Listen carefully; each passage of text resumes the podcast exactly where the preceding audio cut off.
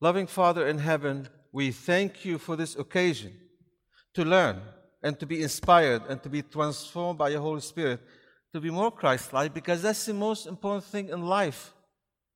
When everything is said and done, the question is are we like Jesus? When He will look into our hearts, asking the question, Do I know you? May He look into our hearts and find Himself revealed in us and recognize Himself in us. May this be our experience as a result of these meetings we have. In Jesus' name, amen. Now, I see all scattered all across this place, and they said for the camera, it's better to have me stand up here. I said, I like to be down here with the people. They said, no. It's not a matter of being humble and close to people. Nobody will be able to see you. And I said, Thank you for the compliment, which implies I'm not tall. If you stand here in the front, nobody will be able to see you. And whoever told me that, please repent of that because, I mean, that's rubbing it in. Dr. Samaan, you're short. Let me tell you, when Jesus comes, all of us will be tall. Not only tall, we'll be perfect. That's a great, happy reunion when we experience the blessed hope. So we can meet all our loved ones resting in Jesus. Won't that be wonderful, happy reunion? Let's never miss out on that, okay? By being ready today. As William Miller said, today and today and today until he comes.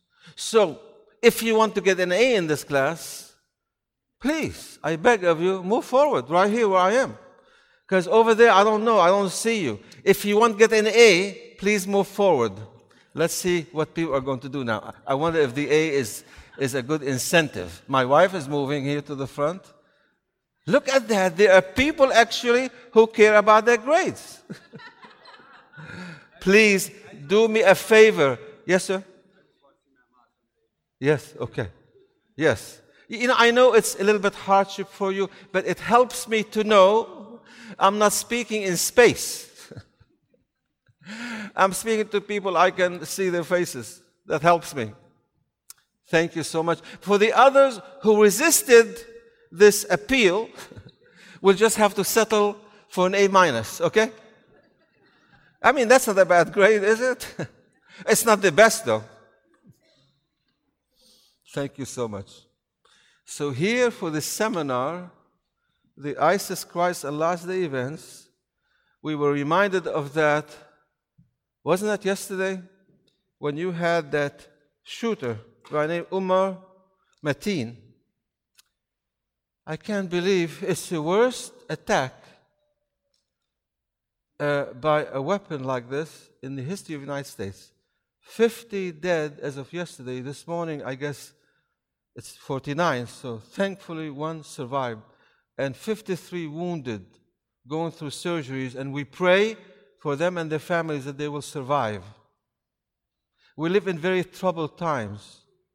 And, the, and I, asked, I was asked to speak about the subject because I happen to be born in Syria, not too far from the headquarters of ISIS, and the city name is what? Is Raqqa, R A Q Q A. I mean, none of us choose where to be born, right? But someday we'll all belong to heaven, the best country in the world. Everything in this world will be consumed with fire. Think about it.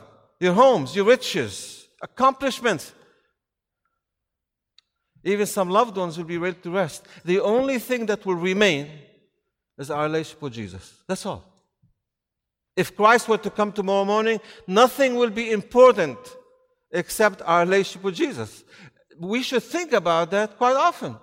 It will help us see the right perspective on life. So I left home when I was a teenager, and because of the persecution and intolerance, I was never allowed to see my parents. The parents were never allowed to see me. And I wasn't even allowed to go to the funeral when they passed away. But I'm glad they're resting in Jesus and none of the violence, civil war, killing in that part of the world affects them. Nobody can touch them anymore. That's good news for me because half of the population of my old country is decimated. Two and a half millions killed. 58% population displaced or refugees around the world. We're living in unprecedented times, and, and ISIS members are infiltrating these poor refugees because they have their own agenda. They love to have all these refugees by the millions of Muslims infiltrate Western Europe, United States, because they want to impact the world for radical Islam. I'll tell you more about it this week. So, therefore, I thank you for coming to my seminar. You got yourself a subject, a course. You got a professor here. And we need to share with you a textbook that you can just borrow because I do a lot of original translation because I know Arabic, I know the Quran, directly from the Arabic Quran to English. I want you to see some of these things in the textbook. I spent five years researching the subject about radical Islam and impact of Islam upon the world. 1.7 billion people, more than a fifth of the world population, the fastest growing religion in the United States and the world. It's something we confront with every day in the news media, several times every day, on all news channels. And so I don't think we have enough, but maybe one per family, please. I want you to look at some things with me, to see it with your eyes. And so I would ask uh, one of the ushers and maybe Cheryl and my wife to help look at that box. I brought only one box with the book entitled The Other, Abraham's Other Son, related to Ishmael. Okay, we often fo- focus on Isaac and Israel. In the same, we're going to focus on Ishmael and learn a lot about that subject. So I would say we can spare only to have one per family, please. One per family. Now you're going to borrow those. Don't underline them. The ABC is working with me because they made the arrangement that you can use the books here so you could learn from them more. If you do not want the book, you bring it here. We don't have enough of them the ABC asking for them. But if you want to keep the book, then you can come to the front, and my wife is there, and you can pay for it. We use the royalties to help our student missionaries. We have 175 of them that go around the world, and we have about 27 evangelistic teams that are evangelizing now in different parts of the world. And so far from Southern Adventist University, because of the work for our student missionaries and our evangelistic teams. My wife was a part of that five times to Central America. We have 27,000 people baptized. Southern Adventist is a very evangelistic university. And so we use the resource to help students who are eager to do evangelism, win souls, to be able to do so. I think that's all we have, right? I'm sorry, wish I've we didn't think we'd have so many people and so, uh, Sherilyn, we, we ran out of the books, right? Mrs. Samaan, we ran out of books, right? Okay. Well, the ABC have some more also. Now, let me start by saying that most of the Muslims in the world cooperate with the United States and with the papacy, by the way. I'll talk about the papacy, Islam to fight ISIS.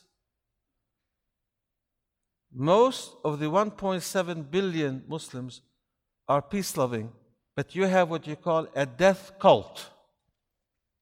You know what a death cult is? People who blow up themselves. People who detonate a bomb and blow up themselves while smiling. And they say while they're doing that, we love to die more than you love to live. How can you fight people like that? And here you have this man by name Omar yesterday, born in New York, educated in the United States, having all the privilege and all the blessings anybody can wish, plus uh, a certified security officer And something clicked in his head. Unbelievable. If you heard the sound of the attack, the shooting, it was just rapid fire. Can you imagine one man in a few moments hurting and killing more than 100 people? It took 13 well armed policemen, SWAT team, 13 of them, to subdue this man. It's only by the grace of God that we don't see more of these, more, more of these attacks. God has given America a precious window opportunity for people to be prepared for Christ's coming or what's coming upon this world. There is no reason we don't have more attacks, big ones. But God is watching over America because America figures big in biblical prophecy. And God is still using America to finish His work in this world. So He is providing us with a rare, precious window opportunity so we can be ready, prepare other people to meet Jesus. That's the only important things in this world, by the way. And let me tell you something. This world is having so many monumental problems that only the coming of Jesus will solve them. Don't you agree with me? Obama is not going to solve them. I don't care how hard he tries. Hillary Clinton will never be able to solve them. Even the Donald will not be able to solve them. I mean, Donald Trump. Only Jesus will be able to solve them. This Omar Mateen that brutally murdered innocent people in Orlando. You know, we live in a free country, right? We give people the benefit of the doubt. Even though we have good indications they're going to commit acts of violence, we, we, can't, we can't arrest them. This man was investigated in 2013, 2014, 2015. They had many doubts about him. He gave allegiance to Mr. Baghdadi, the head of ISIS at Baghdad. And somehow, we as Americans are so trusting we didn't touch him because we didn't want to violate his rights. Well, I would say to you, as a U.S. citizen, the rights of more than 100 people killed or wounded, their rights were violated by dying. See how careful we are as Americans to protect people's freedom.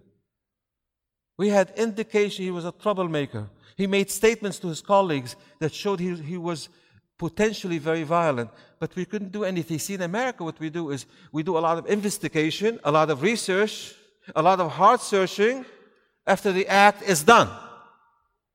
But somehow we seem to be impotent before things happen. Like I heard the news yesterday, a husband who abused his wife and beat her up, threatened to kill her, were put in prison. And after three, four years, he said, If I'm released, I'll kill her. And I mean business. And she called the police, said, But we have no evidence he would do that. But, sir, I'm scared to death. I'm going to die. Please, please save me. American citizens crying out to be saved. Ma'am, we can't do anything. He got out of prison. The first thing he did, he got a gun, broke into the house, and killed her and then we mourn her loss. Her lost needlessly. So I'm just telling you, things are changing, and somehow we need to address things maybe differently. I mourn the loss of so many people, innocent people. Now, people ask me the question how do these attacks take place, which we hear about all the time in Europe and here, other places in the world? It's because ISIS uses this dual strategy either inspired attacks or directed. This one was inspired. Be free, act on your own, grow your own cells, take leadership in the attacks or directed from ISIS itself. This was, was inspired. And then people ask, what's the difference between ISIS and ISIL? ISIS ISIL. You know, what's the difference? Well, you know if you watch the news that Christians like you and me, ancient Christians from the time of the Apostle Paul who took the gospel to that part of the world, living in Syria, living in Iraq, By the way, they're Christians like you and me. Most people think there are no Christians in the Middle East, but there are. How do we know that historically? Because that part of the world was a part of the Holy Lands and it was a part of the Christian Byzantine Empire before any Muslims came on the scene in the year 600. So, what happened? Well, there are people who refused to be converted to Islam more than 1400 years ago. And their ancestors, their descendants, remain to be Christians till this day. That's why when I was teaching at Andrews University, we had a, a, a Muslim scholar from a Sunni Muslim scholar from Jordan who was giving a lecture at our university. My family, I invited him to our house. We prepared Middle Eastern food. He liked that falafel and tabbouleh and baklava. And my family played Middle Eastern music on the piano and violin. And he had tears in his eyes. He became emotional. We're ready to eat the meal. And I was wondering if I should pray in the name of Jesus. And he, like he could read my mind, said, Dr. Samaan, please go ahead and pray in the name of Jesus. Why would you say that? I asked. He said, Because originally all of us used to be Christians. The only difference between you and me is because Dr. Samaan, your ancestors never succumbed to the Islamic conversion, but my parents did. Yet originally, all of us were Christians who believed in Jesus as Savior and Lord. So please go ahead and pray in the name of Jesus. And so, if you go to Syria and Iraq, and please don't go, don't take your vacation there. take it somewhere else like Hawaii, Alaska, anywhere, but not there you'll find on the doorposts and doors of Christians, like you and me, the stamp. In red color, the letter N. It looks like a semicircle, like this, a dot in the middle. And that's the letter N in Arabic. Uh, guess what it stands for? What about the letter N that identifies you as a Christian? It's not the Star of David during World War II, it's now the N letter. What does the letter N tell you about being a Christian? What was Jesus called? One of his titles Nazarene. Christians are known as the Nazarenes. You are a Nazarene, you follow the Nazarene. The N identifies your household as belonging to Jesus the Nazarene, marked. Under that letter N, you have the, let, you have the words in Arabic. الدولة الإسلامية في العراق والشام which means literally Islamic state for Iraq and Syria, ISIS. Now, why did they change to ISIL? Because they were so successful at the work of terrorism, that they expanded their ambitions. ISIL, the L at the end, stands for the Levant, L E V N T, which is more than Syria. It's the whole Middle East. Israel, Jordan, Lebanon, Palestine, all of these countries put together. Um, now then,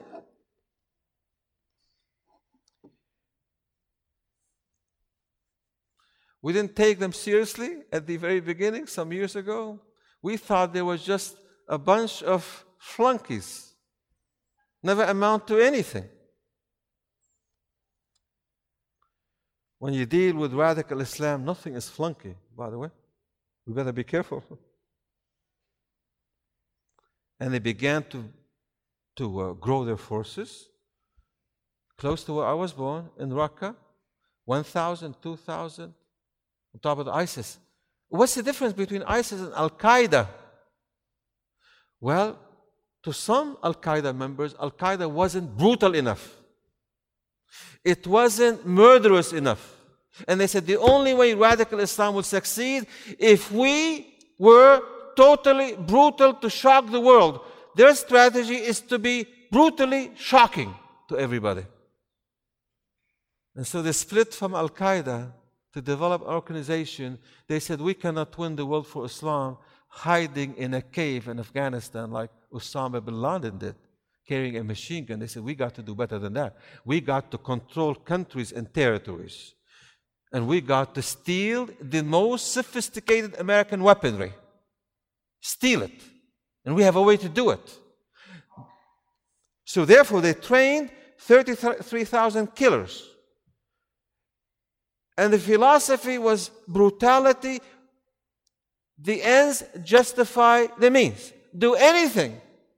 Burn, murder, kill. It doesn't matter as long as you want to accomplish your goal.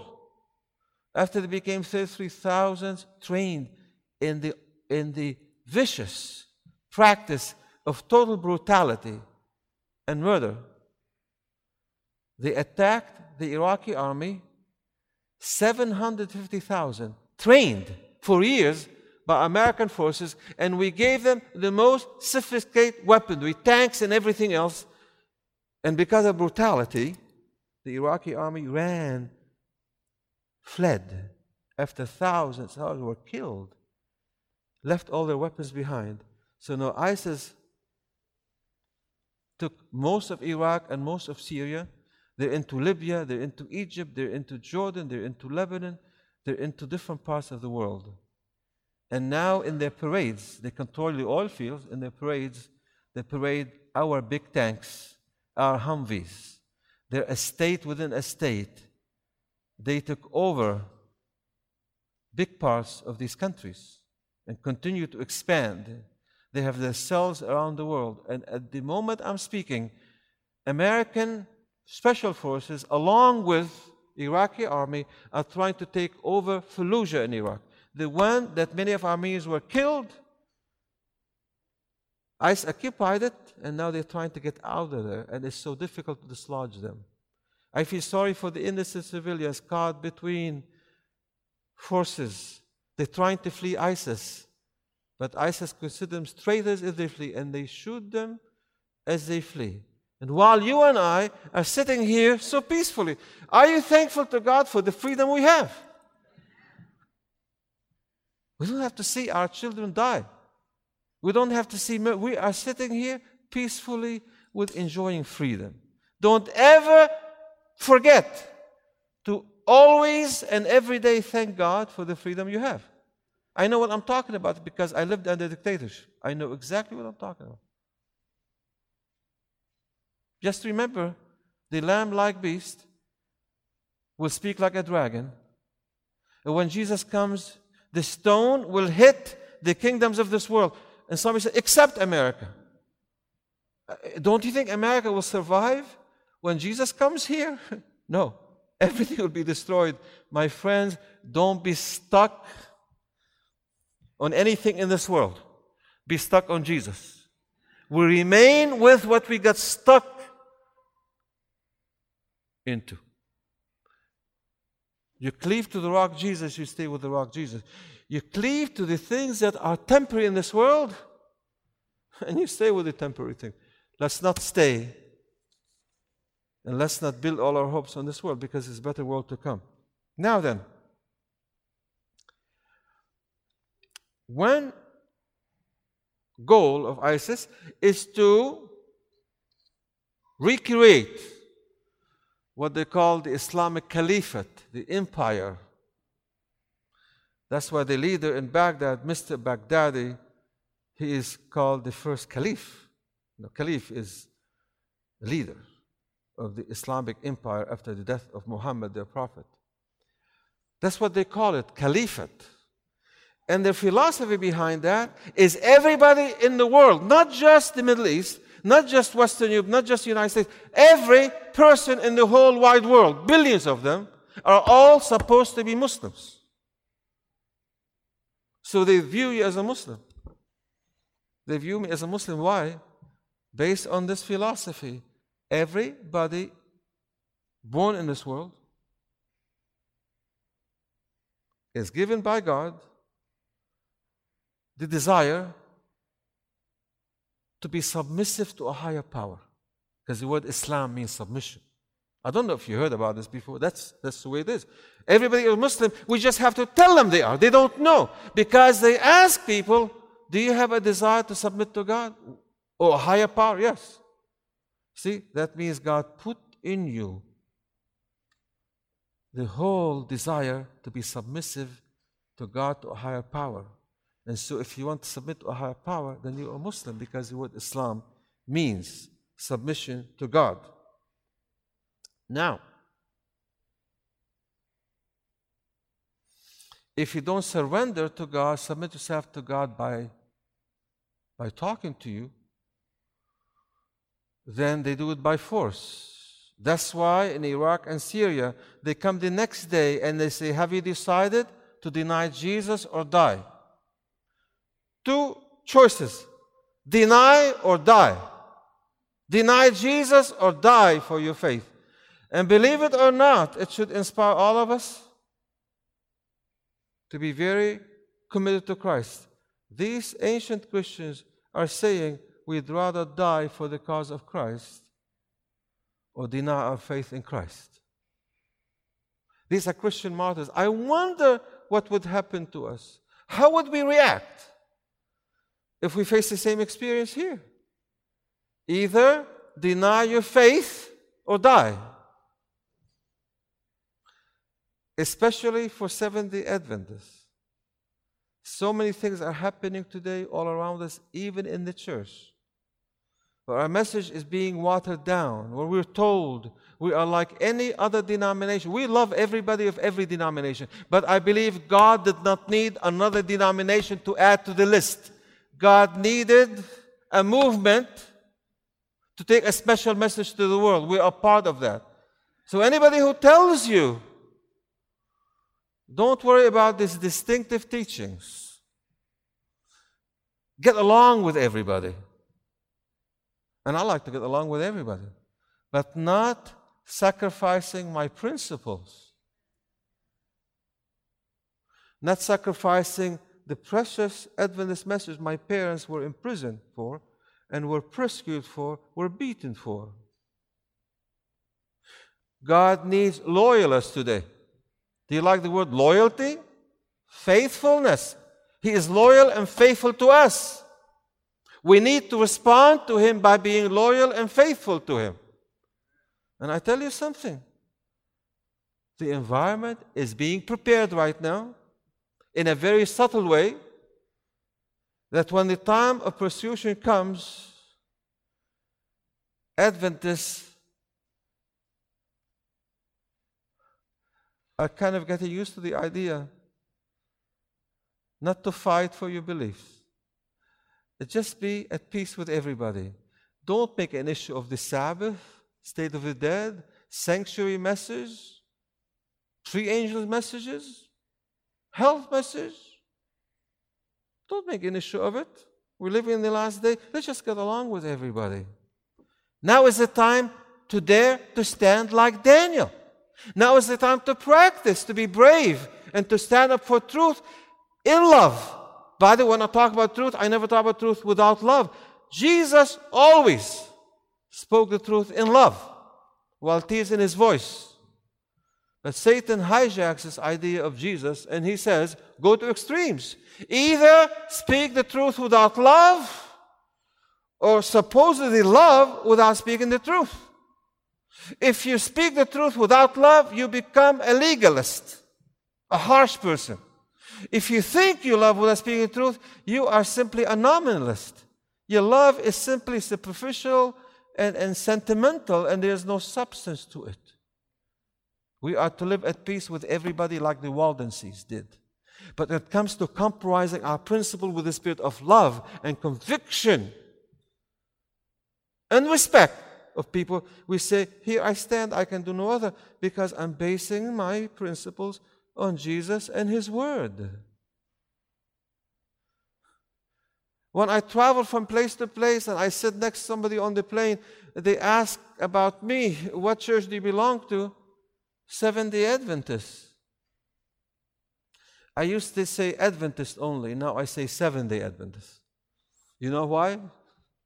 Because I thought the word seventh day is cumbersome and like we are picky on a day when I was a teenager. No, I love the whole name. All of it is there for a purpose. Seventh day tells us where did we come from? Where did we come from? What's our legacy? We come from the creative hands of Jesus. Jesus created us. That's why Ellen White said, if people believe in the Sabbath and keep it as should be kept, there'd be no atheists in the world. The Sabbath reminds us we're made by Jesus. He fashioned us in his hands. What does the word seven day also mean? Oh, when Jesus died on the cross, he finished his work of redemption. He said, It's finished. And the first thing he did, like he did in the Garden of Eden, he rested from his work of redemption. Where? In the grave. So the Sabbath reminds me of Jesus' completed work of redemption. And therefore, when I keep the Sabbath, it's not something legalistic. What is it? It's basking in Jesus' accomplished work in my behalf. I rest from trying to save myself by my own works, and I trust in Jesus' works. That's why the Sabbath is the highest sign of righteousness by faith in Christ. And finally, Adventist is talking about Christ's advent, soon coming. So the same hands that were marred with wet clay in fashioning us were the same hands that were smeared with warm blood from the cross in redeeming us. The same hands, scars in his hands, beckoning us to come home. Come home, my children. I'm coming soon to take you home. Seventh day Adventist. Ellen White said this name was inspired by God to give a certain message and also,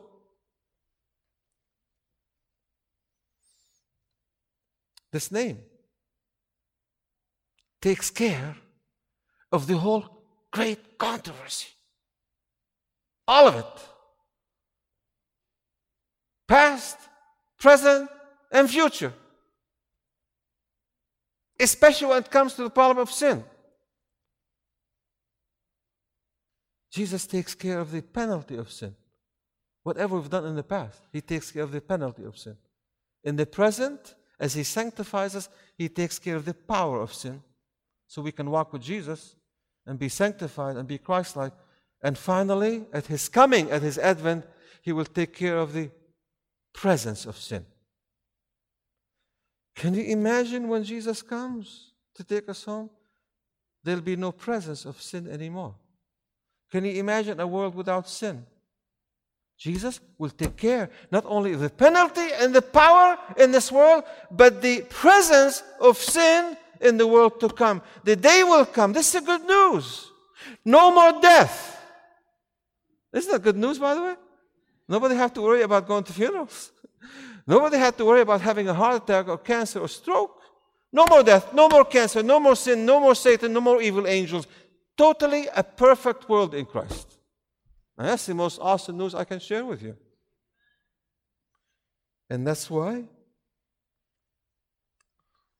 that's why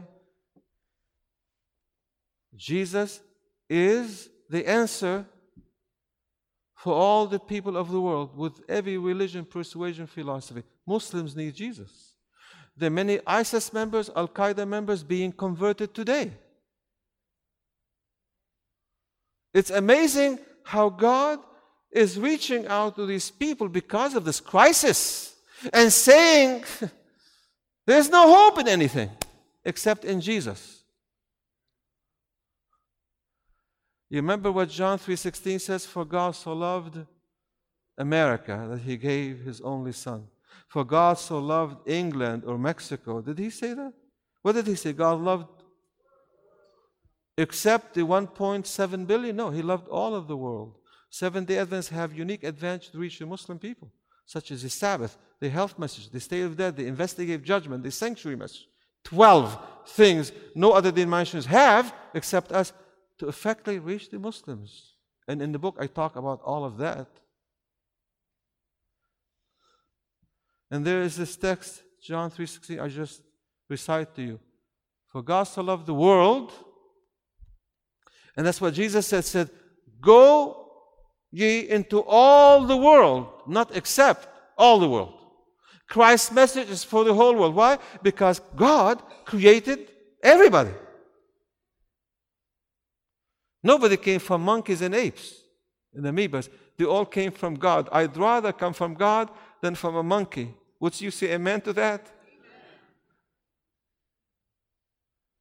And so Muslims have a problem with this text when it says begotten. For God so loved the world that he gave his only begotten Son. They don't believe God begets any children, they take that literally. But the word in the original biblical Greek, it should have been translated this way. It's the Greek word monogenes. For God so loved the world that he gave his monogenes son. And you know, all of you know, how many know biblical Greek? Raise your hand, please. What's your problem? How come you don't know? How come you haven't come to my classes to take that? But you know Greek right now, don't you? You know the meaning of this Greek word. Many Greek words sound like English words. So you know the meaning of this. Mono means what? How come you said you don't know Greek? Let me change my grade from a D to an A. Mono, one. Geneas, kind, type. One of a kind, unique only. And Muslims like that. For Christ to be presented to them as a unique, one of a kind, rare, nobody like him. And they believe all of that because they believe Jesus never sinned. Muhammad himself said, If I could see Jesus, the sinless one, I'd be the first one to go and confess my sins to him to be forgiven. They believe Jesus will be the judge of the world because he's the only one qualified. He never sinned. They believe he's the Word of God. Like in John 1 1, the beginning was the Word, and the Word was with God, and the Word was God. So, what I'm telling you in my work with Muslims, peace loving Muslims, they respond a lot to the gospel, especially to the Adventist message. In their Quran, it says, study as much as you want about the true religion, but you'll always have questions. Check with the people who believe in the book, believe in the Bible. Let me go back to this word monogenes. Um, what are what are the two biggest problems our world is facing? What are the two biggest problems? Don't tell me old age. Don't tell me wrinkles. Don't tell me cancer. Go beyond that. The, the, real ones behind the scene. The reason we fear cancer. The reason we feel depressed. What are the two biggest problems the world faces now? And only Jesus can solve that, by the way. That's why the Muslims need Jesus. They have no Savior.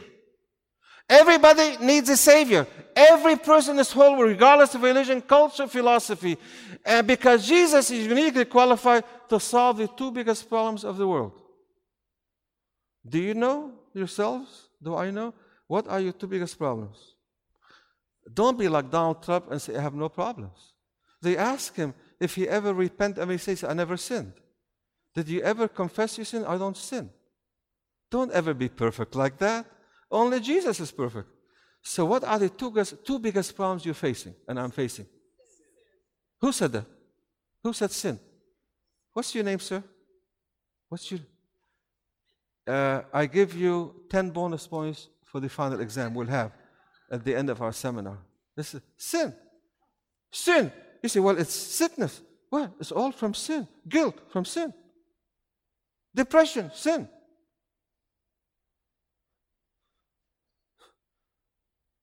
All of that results from sin. One of the biggest two problems in life is sin. And no psychologist can take care of it. No, no psychi- you could pay a psychiatrist billions of dollars, he'll never be able to liberate you from the crushing burden of guilt and sin. Nobody can.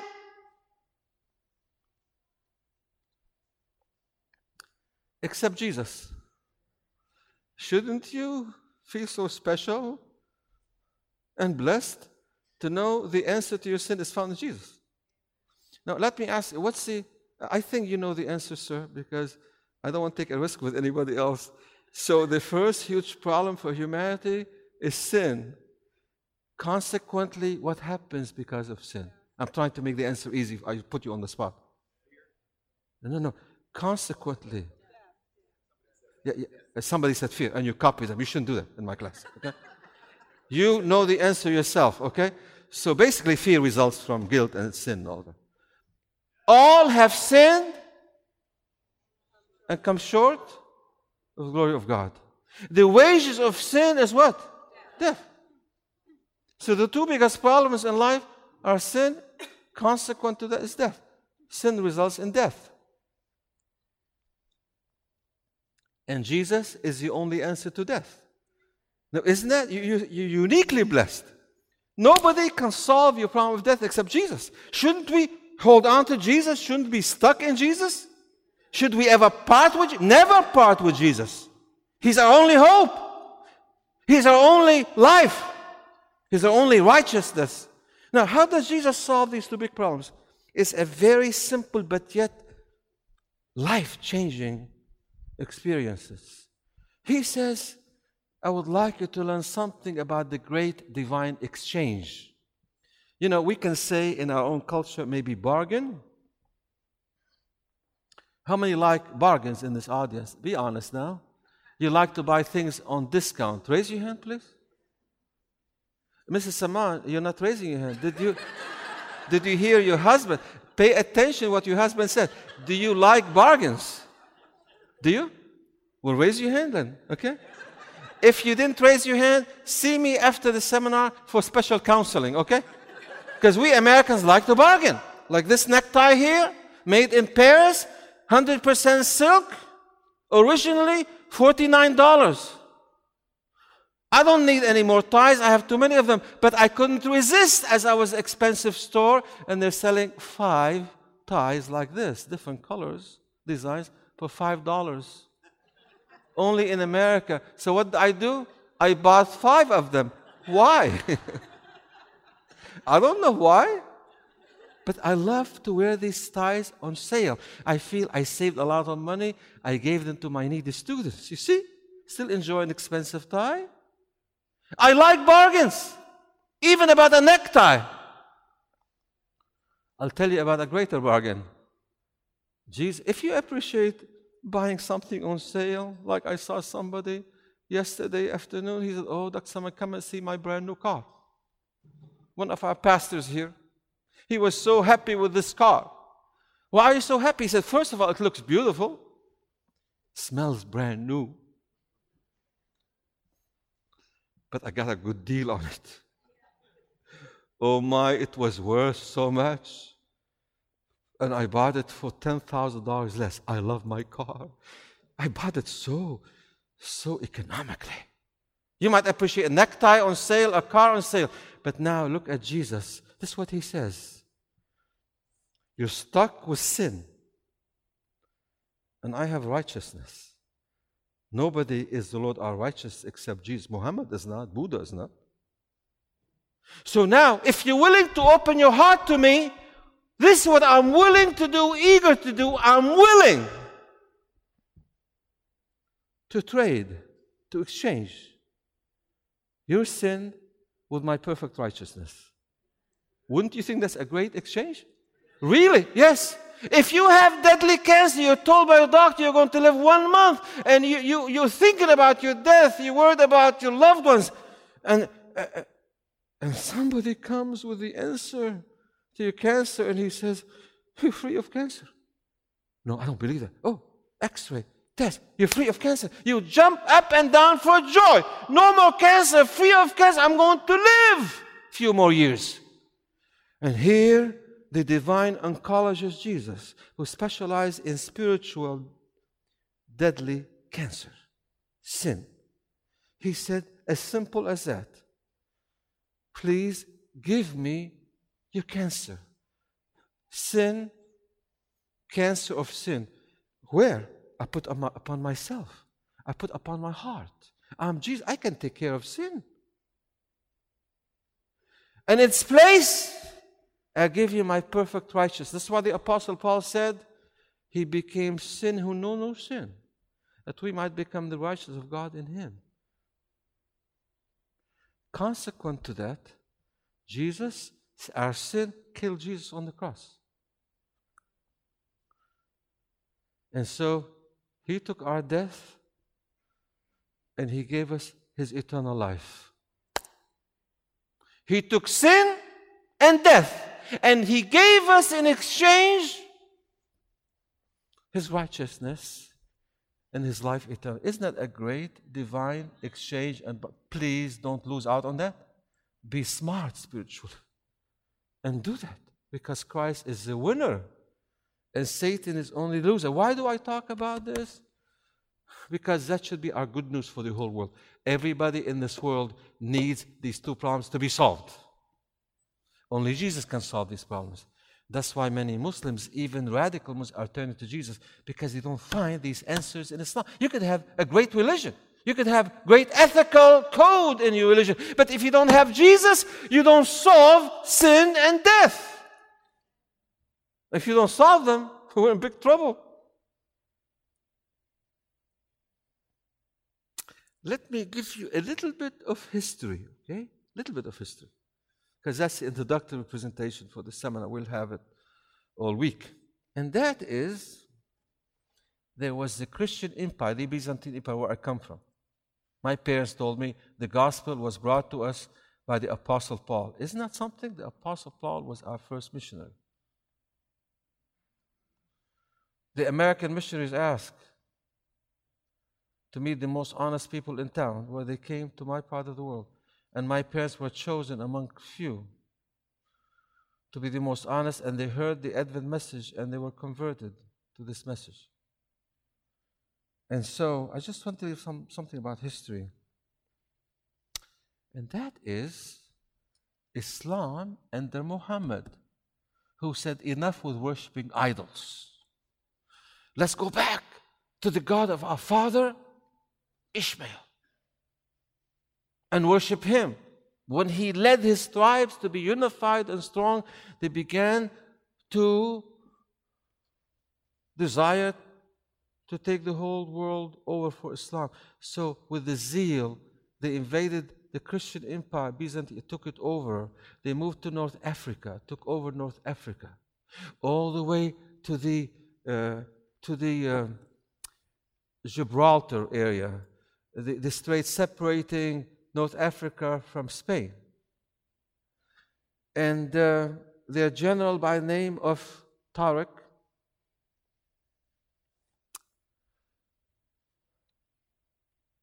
in North Africa, he built a navy. And now they're going beyond the confines of Africa and the Middle East. Want to invade Western Europe, Western Christianity.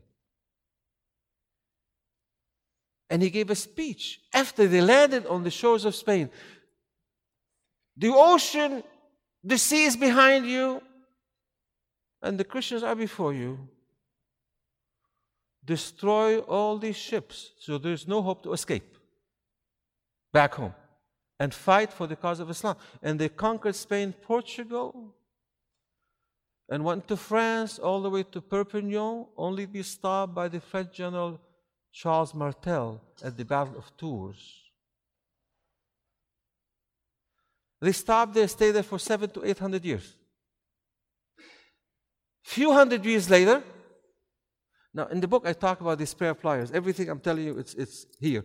By the way, this book has 250 questions that puzzle Western minds about Islam.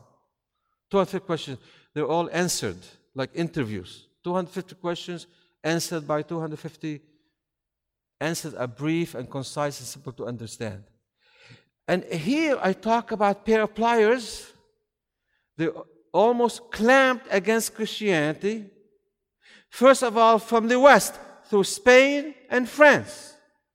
They're stopped because God wants to safeguard Christianity and maybe use the Islamic invasion, invasion to warn, to wake up Christians who were in lethargy, living in corruption and darkness and falsehood, false teachings. Through the Ottoman Empire from the east, they invaded Eastern Europe, Central Europe, all the way doors of Vienna, through the Ottoman Empire. And they are stopped at the doors of Vienna. You see how the pair of pliers almost crammed, but they're stopped at Vienna and stopped at Perpignan, France, to safeguard Christianity and to give Western Christian a chance to be revived and to be uh, corrected uh, as far as teachings were concerned. Um,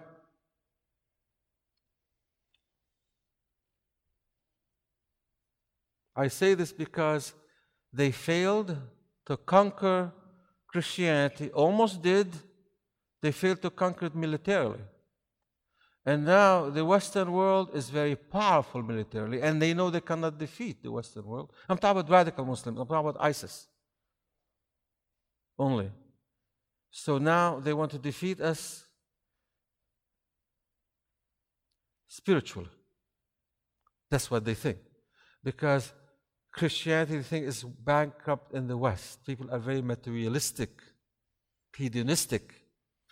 So they want to conquer Western Christianity and the world through their religion. And by the way, they're doing it. The fastest growing religion in the world. Tomorrow I'll be telling you about their, their beliefs, how enticing they are, and their practices. The fastest growing religion in the United States and the world. If you go to France, there are more mosques than churches. In England, many of the churches are empty because Christianity in England, United Kingdom, is really fading. It's just like a tradition. Many of the churches are empty. And so Muslim, rich Muslims come and say, ask the price for your church. Any millions of dollars, okay with us. And they make them into mosques. Tomorrow I'll tell you why there's this fast growth and how we can respond to that. Even though they don't have the answers to the world's two biggest problems except in Jesus. Now,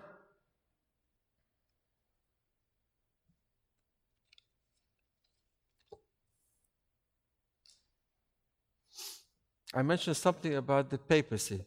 I mean, our brethren, the Catholics, make the best Seventh day Adventists. I'm talking about the ideology. And uh, Pope Francis I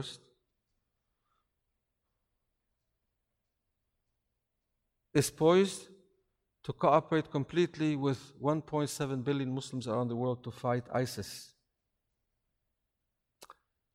This week I'll be telling you about the, how does it relate to last day events, where the Pope said we can all be united about around our spirituality. We all have common spirituality. If we're Catholic, Protestants, Buddhists, Hindus, Muslims, atheists, we all can unite around our common spirituality because everybody got some spirituality.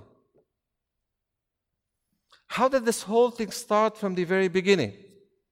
What was the inception of this big family feud that we see on the news every day? Can you imagine more than any other news? This family feud among the children of Abraham is the longest running family feud. Longest running.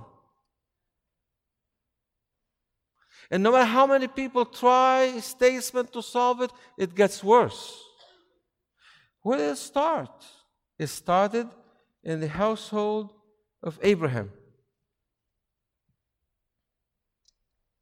Can you imagine that? More than 4,000 years ago, still running. We see it on the news every day, every hour. I want you to look at the cover of the book, if you have the book. What picture do you see? the picture of Abraham and Hagar, the maidservant, being cast into the wilderness with, with a jar of water and the other hand holding her son Ishmael. Bewildered, how could you do this to me? I've been a faithful servant. And in the very background, you have the picture of Sarah telling Abraham, Get with the program, cast her out. Till this day, the children of Ishmael have a chip on their shoulder. Look what they did to our mother Hagar. It wasn't fair, it was not fair. That's what they think. But yet, God could not have Ishmael as the promised son. Why? Because it had to be a miracle son, not from Hagar, though she was a good woman. It had to be a miracle son from Abraham and Sarah. And that's why God waited so long till beautiful young Sarah became ancient.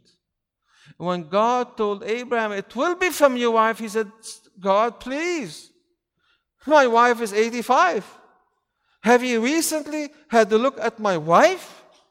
How could she have a baby? A miracle son will come from you. Why a miracle son, by the way? Because that's going to serve as a type of God the Father and his son Jesus Christ. Abraham was to serve as a type of God, our Heavenly Father, and Isaac as a type of Jesus, his only son. I want you to understand that. It had to be a miracle child. And by the way, Isaac was born as a miracle child. And Jesus was also a miracle son, wasn't he? Born by the Holy Spirit, virgin birth. And look at this. God did not want Isaac to be sacrificed on the altar, but he was showing an illustration what was going to happen in the future. Abraham represented God the Father was asked to sacrifice his son to test his faith, to illustrate to the world how someday God the Father was going to sacrifice his own son Jesus. And when Abraham proved to be faithful, no, no, provide a ram to take the place of Isaac. But then, when God the Father put the punishment of the whole world upon the head of his son Jesus on the cross. There was nobody coming to say there is a ram because he was the Lamb of God. That's why in the Quran, the book of the Muslims, it says, We shall redeem him with an awesome, tremendous victim, referring to that sacrificial ram. That's amazing because the Arabic word for sacrifice is always a normal word. They use the exceptional word in Arabic the awesome, tremendous victim, referring to the substitutionary sacrifice. Of course, to them they believe it was Ishmael. We believe it was, it was Isaac. And the other one is this. I'm running out of time, so I don't have to let you open the book to right pages to read, but bring it with you. We will have time this week to go through all the reference. I'm just going to finish this because I don't have much time. Let me just tell you what the book says in these questions and answers. Number one, we always have a tendency to blame women for things that go wrong. I don't know why, even in America, you know. If I lose my keys, I ask my, what happened to my keys? What did you do with my keys? I don't know why it's our tendency. And my wife smiles at me and she said, they're in your hand. and I really get embarrassed about that, you know. And the same thing with Adam, blaming Eve. And the same thing with us. We blame Sarah for causing this biggest family feud. We blame her for that. And by the way, we don't blame Abraham. Because Abraham and Sarah, being impatient with God's promises, what did they do? They followed the code of Hammurabi coming from Ur of Chaldeans, present day Iraq. What did the code say? If you don't have a son to inherit your name and legacy. There are two ways to get, uh, get around it. First of all, adopt your best male servant. Or get a son from a maid servant. And Abraham tried the first solution. He asked God, first of all, if Eliezer, his best male, could be could be his adoption, and God said it will be a miracle from you and Sarah. Later on, he asked him if Ishmael could be the one. He said, No, I told you many times it will be from you and Sarah. And Abraham, it says, he laughed. Did you ever know that Abraham laughed at God's promise? Couldn't believe it. He laughed. but we think only of Sarah laughing. But both laughed. And when his plan about Eliezer or Ishmael to be the promised son failed, then Hagar, I mean, then Sarah tried the second solution, Hammurabi, the law of giver of her old country, Ur of Chaldeans, and that she asked Abraham to have a son with Hagar. Now, at least I can share something that can be a little bit humorous. On page, if you look at page 33, I just I read American literature, and so I read a book by Mark Twain, and he describes what a family feud is like. Top of page 33. It says on top page 33, Mark Twain, in his book, The, the Adventures of Huckleberry Finn, about two characters by the name of Huck and Buck, and this is how it goes. A feud is this way a man has a quarrel with another man and kills him. Then that other man's brother kills him. Then the other brothers on both sides goes for one another. Then the cousins chip in and by and by everybody is killed off and there ain't no more feud. Why? Because everybody is killed off. but it's kind of slow and takes a long time. It's kind of slow and takes a long time.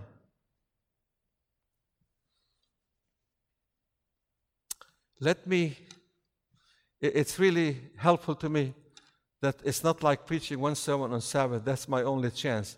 I'll have several chances this week to address the subject, so I'm going to wait for the information for tomorrow. But let me conclude with this. let me conclude with this. On page 260 uh, and 262, I want to share with this experience among the many, many Muslims who be converted, including violent radical Muslims, because they find the only answer to sin and death is in Jesus. Not in Muhammad, not in any other prophet, only in Jesus. So there's an imam, that's a religious leader in Islam, imam. He was taking Bible studies about our distinctive message and accepting every one of our precious distinctive teachings. But he had a hard time accepting Jesus as his Savior and Lord, except as the greatest prophet, the sinless one, the perfect one, but not as the Son of God, not as a Savior. See, Islam is a legalistic religion, they have no Savior.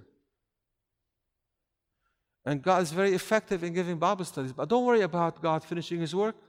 Don't worry about God using text messages and emails. God, in His brilliant mind, genius mind can communicate to every human being on planet Earth instantly. He can speak, impress their minds. And so, this Imam, we talk about dreams. God is using dreams today. Very effective way of communication. Somebody say, Well, I don't believe in dreams. The Bible is full of dreams. There are bad dreams and good dreams, and God sends good dreams. Okay? And he saw a dream as he was struggling with the issue is Jesus my Lord, my Savior? Is he the Son of God? Is he divine? In his dream, he saw several tombs of religious founders.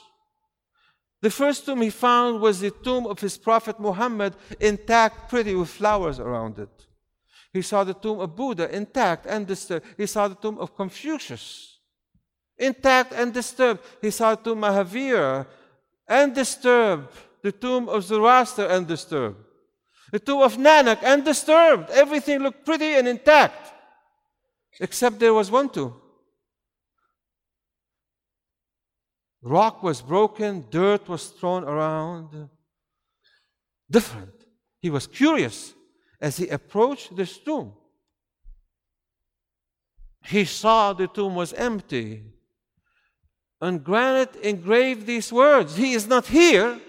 Jesus Christ is not here, for He is risen. Jesus Christ, the Savior of the world.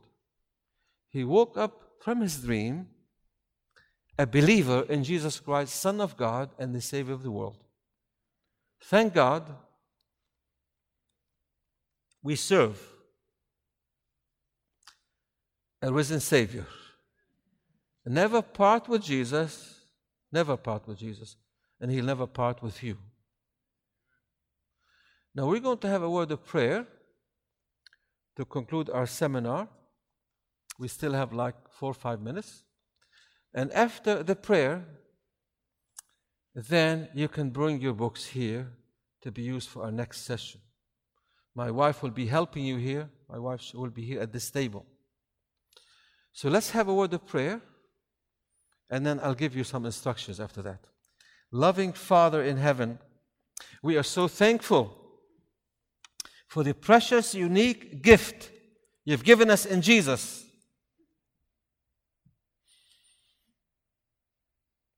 To solve the two biggest problems nobody else can solve sin and death. Oh, thank you, Lord Jesus, for giving us these two gifts.